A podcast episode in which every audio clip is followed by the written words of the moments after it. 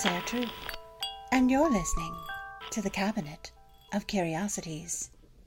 This week's episode The Stanley Hotel of Cars and Kings. The Stanley Hotel is an American icon, made so by one of the most recognizable and iconic American figures, author Stephen King. However, it is very possible that lacking King's 1974 visit to the Stanley, both man and hotel may have fallen into obscurity. Thus, in a way, it is to each other that these two owe a great part of their notoriety. As with all things, there is a rich and storied history lurking below the surface of it all. Our story today begins with the Stanley family. The Stanleys immigrated to the U.S. from England in the 1600s. They eventually settled on the frontiers of Maine and thrived during the New England Renaissance of the 1800s. This was an era that provided the family not only with nourishment and inspiration, but for this family to offer many of their own significant contributions to art, engineering, conservationism, music, and science. Most notable were identical twin brothers, Freeman Oscar, or F.O., and Francis Edgar born into a well educated generation with five other siblings, all named after literary, scientific, and historically significant figures. In 1876, F. E. Stanley invented the first airbrush, allowing him to create a thriving portrait business. However, he soon began utilizing the quicker and more modern camera. After experimenting with coating glass plate negatives, he was able to develop and manufacture his own dry plate coating machine.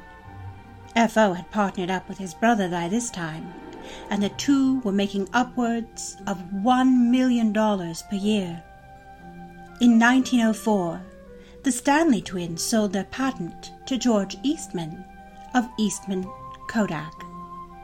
This enabled them to parlay their fortune into what would become their most renowned passion steam cars, resulting in the creation of the Stanley Steamer, the famous steam driven automobile.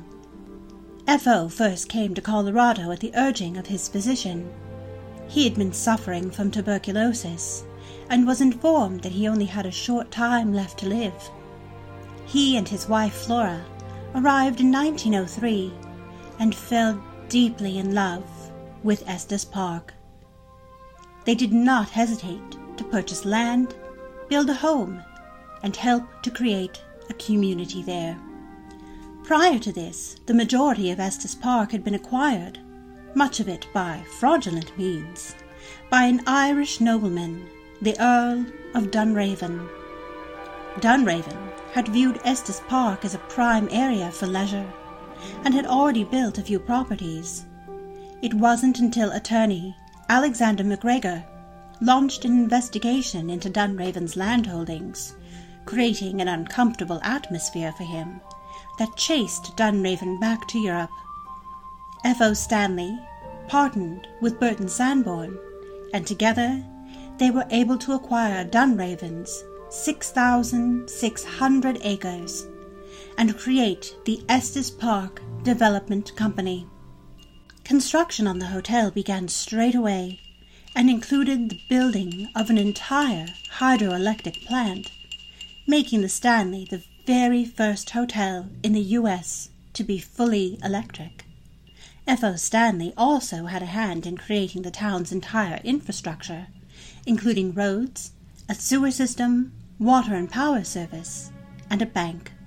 No expense was spared to construct the six buildings that would initially comprise the hotel. Each room had a private bath, electric and gas lighting, and even a phone routed to the front desk. a luxury unheard of in its time. Initially, the Stanleys had selected the name Hotel Dunraven or similar. However, so beloved was Mr. Stanley by Estes Park citizens that a petition was composed on deerskin insisting that the building which will stand as a monument to its founder shall be called the Stanley Hotel. F.O. Stanley consented. In June of 1909, the hotel played host to its first guests, conventioneers from the Colorado State Pharmaceutical Association. They arrived at Loveland Train Depot and piled into 22 Stanley mountain wagons designed specifically by F.O. Stanley to transport guests to the hotel. Along the way, entertainment was also provided by a rather curious means. A man dressed in a bear suit would approach each car along the journey. The driver would then take out a shotgun and mime shooting the bear, who would obligingly fall over dead. This was repeated twenty-two times, once for each car. Rates for this luxury leisure palace were steep, at five to eight dollars a night, compared to the typical lodging fee of one to two dollars elsewhere. Throughout the years, the Stanley would attract numerous guests of note, including the unsinkable Molly Brown, Bob Dylan, Gene Tierney, Johnny Cash, Jim Carrey, John Philip Sousa, President Teddy Roosevelt, and Bible enthusiast Lawrence Welk. I'm sure you've noticed a name missing from the aforementioned list. Fret not. We'll get to him later. Almost from the hotel's opening, a chambermaid by the name of Elizabeth Wilson began working at the hotel. In 1911, during a violent storm, the power went out. Miss Wilson methodically went from room to room, lighting the gas lamps. When she reached room 217, she began to light the lamp, not realizing there was a gas leak, and a terrible explosion occurred, blowing through rooms 217, 215, 219, all the way up through the roof and down to the McGregor room. Wilson survived the explosion but sustained multiple injuries, including breaking both legs and ankles. The Stanleys provided her with the best medical care, and she recuperated at the hotel. When she was fully recovered, Miss Wilson returned to her work at the hotel, but this time as head housekeeper. She remained in this position until the 1950s. It seems each room and building at the Stanley has its own story to tell. The lobby, with its grand staircase and its own Stanley steamer on display, also has another point of interest an Otis elevator. The elevator originally operated on a hydraulic system. In the early years, if there was too much weight in the old Otis, it would not light, but simply sink into the basement. In result, gentlemen in the party would often disembark and send the ladies on up ahead to their rooms on the upper floors. Tour guides sometimes tell a story of the ghost of a little girl who has been seen by many of the staff in various areas of the old hotel, including the lobby. Mr. Stanley makes appearances as well in various parts of the hotel, and can sometimes be seen strolling through the lobby, blending into tour groups and frequenting his favorite spot in the hotel when he was still alive. Nearby is a music room which served as a ladies' parlor. In the afternoons, at tea time, small chamber ensembles would often entertain guests. In it still stands a gift from F.O. Stanley to his wife, Flora, a beautifully carved Steinway piano. Legend has it that John Philip Sousa tuned Flora's piano on his frequent stays at the hotel. Staff and guests alike have pondered if perhaps Mrs. Stanley never truly left the hotel, As it seems, she continues to entertain guests with her piano playing. Tales of the piano being played are often told. When a curious staff member or guest goes to investigate, there is no one in the room. There was a plethora of choices for gentlemen guests of the Stanley to boot. The Pignon Room, originally referred to as a smoking room, was, as so many things were at the time, forbidden to women. During the 1920s to the 1940s, this room featured a soda fountain and was a popular destination for children. There was, of course, a billiards room as well, a mainstay of any good hotel. F.O. Stanley was said to have been an avid and accomplished player who did not take well to losing a game. Again, women would not have been permitted to play in the hotel's earlier years, but were allowed in the room as spectators. There is a mirror in the room that supposedly manifests shadowy, human-like figures, when there is no one there to make them. Of course, this being a favorite room of F.O. Stanley, his apparition has also been encountered here. At the west end of the lobby is the McGregor dining room, named after the attorney who initiated the investigations into Lord Dunraven's landholdings. The room often serves as a ballroom for holiday events like New Year's Eve, Halloween, and local events like proms.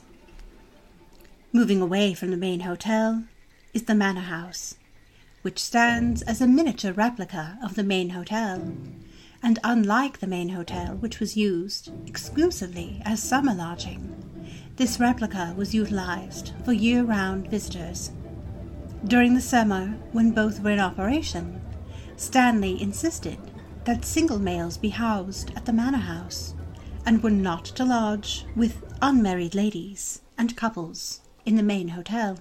A grand casino was also built, now known as Stanley Hall. It was to be a place of entertainment, and unlike what its original name suggests, it certainly did not offer gambling. Mr. Stanley was quite opposed to this activity, as well as smoking, drinking, or even the consumption of tea and coffee, which was not served at his hotel. The casino's architecture was designed to be a smaller Boston Symphony Hall and has featured many notable performers throughout the decades. On the lower levels of this building were two bowling alleys, another favorite pastime of Mr. Stanley, which was, you guessed it, also forbidden to the fairer sex. This building has its fair share of spectral tales. One of the most recent comes from a gentleman who was hired on during the renovations period to work on the floors between the hours of midnight and 8 a.m. He completed the hall floor and moved on to the stage to begin work there. Just as the sun was coming up, the man said he felt someone grab him hard around the waist and forcefully pull him backwards across the floor. When the banquet staff arrived to work that morning, they found the man's costly equipment abandoned on the stage. He had fled in fear. Another notable structure on the grounds is the carriage house. Built at the same time as the main hotel, the carriage house was used to store the steamer cars and a repair shop. In the 1950s, it was renovated and repurposed as a motel. This venture was unsuccessful and the carriage house was boarded up and left to rot. It is currently used for storage.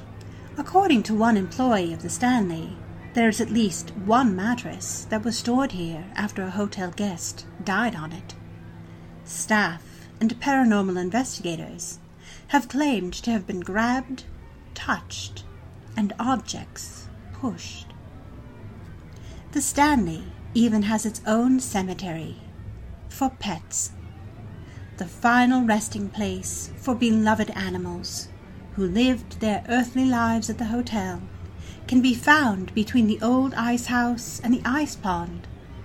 Ice would be harvested from the pond and then transported over to the ice house for storage, to keep perishables cold and prevent spoilage. The old refrigerator can still be seen in the main hotel.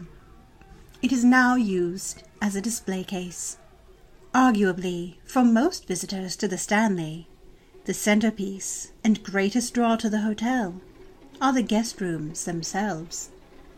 In the early years of the hotel, the well to do guests would bring along their own maids and nannies. They were made to stay in cramped cubicles up on the fourth floor. Many a ghostly tale is told by guests who stay in these rooms, especially room 418 and 401, where people report seeing the apparition of Lord Dunraven, who likes to throw objects and reeks of his signature cherry tobacco. In 418, cleaning crews report hearing strange noises from the room, as well as seeing impressions on the bed when the room has been empty. One couple reportedly checked out of the hotel very early in the morning, complaining that the children in the hallway kept them up all night. However, there were no children booked at the hotel at the time. These spectral youths have been heard by countless guests over the years. Of course, the most famous room, legendary in not only paranormal lore, pop culture, and literature, is the infamous Room 217. Once Room 217 and its neighboring rooms were all connected, making one large suite. Guests here claim to have returned to their rooms after venturing out, to find their belongings neatly put away, perhaps by Mrs. Wilson. One female occupant of room 217 claims she removed her numerous rings prior to going to bed and laid them out neatly in a row on the desk. When she awoke, she found them all stacked up, one on top of another. Others believe the spirit of Miss Wilson pays visits to unmarried couples by lying in between them and forcing them apart. Or maybe she just likes threesomes. When actor Jim Carrey checked into 217 for his stint in the movie Dumb and Dumber, he checked out three hours later. When front desk personnel questioned him, he simply said, I'm not staying in this hotel another minute, then promptly departed to the front porch to wait for a driver. After authoring his first two novels, Stephen King wanted a change of pace and moved his family out to Boulder, Colorado for a year in 1974. At the suggestion of locals, King and wife Tabitha, a wonderful author in her own right, decided to check out the Stanley Hotel. When they arrived on October 30th, they were almost not permitted to check in, as the following day would be closing day for the season, and preparations of packing away things for the winter had almost been completed, and only minimal staff was on hand. Stephen and Tabby were the only guests of the Stanley that night, and checked in to room 217. King said, We found ourselves the only guests in the place, with all those long, empty corridors. They dined in a completely empty dining room, at a single table set only for them while recorded orchestral music echoed through the empty room. Of this experience, King says, except for our table, all the chairs were up on the tables, so the music is echoing down the hall, and I mean, it was like God had put me there to hear that and to see those things. And by the time I went to bed that night, I had the whole book in my mind. After dinner, Tabby went up to bed, while Stephen took a walk around the empty hotel. He ended up in the bar and was served drinks by a bartender named Grady. When he finally did go to bed, King also dreamed. A dream that would help mold our culture, our fears, and our own nightmares. That night, I dreamed of my three year old son running through the corridors looking back over his shoulder, eyes wide, screaming. He was being chased by a fire hose. I woke up with a tremendous jerk, sweating all over within an inch of falling out of bed. I got up, lit a cigarette, sat in a chair looking out the window at the Rockies, and by the time the cigarette was done, I had the bones of the book firmly set in my mind. In 1980, Stanley Kubrick would bring his own telling of King's Tome to the silver screen. Heralded as a cinematic masterpiece, film enthusiasts cite The Shining among their favorites of the horror genre. However, King made no secret about his dissatisfaction of the film, so in 1996, King returned to the Stanley Hotel for five months to exact his vision of the story, which aired the following year on ABC. Two geniuses from different eras and worlds have come together to make this glorious hotel a must see destination the world over, bringing together naturalists, history buffs, car enthusiasts, and cinemaniacs alike, together in a place where even the dead shine on. Special thanks to the Stanley Museum, Susan Davis, Bruce Atkinson, the Committee for Skeptical Inquiry, Michael Dallin, George Beam, and to Steve Troop for his editing and production assistance. If you'd like to learn more about the subjects featured on the Cabinet of Curiosities, please visit our website at cabinetofcuriositiespodcast.com. You can catch up on past episodes on iTunes, and you can even like us on Facebook. I'm your host, Sarah Troop. Thanks for listening.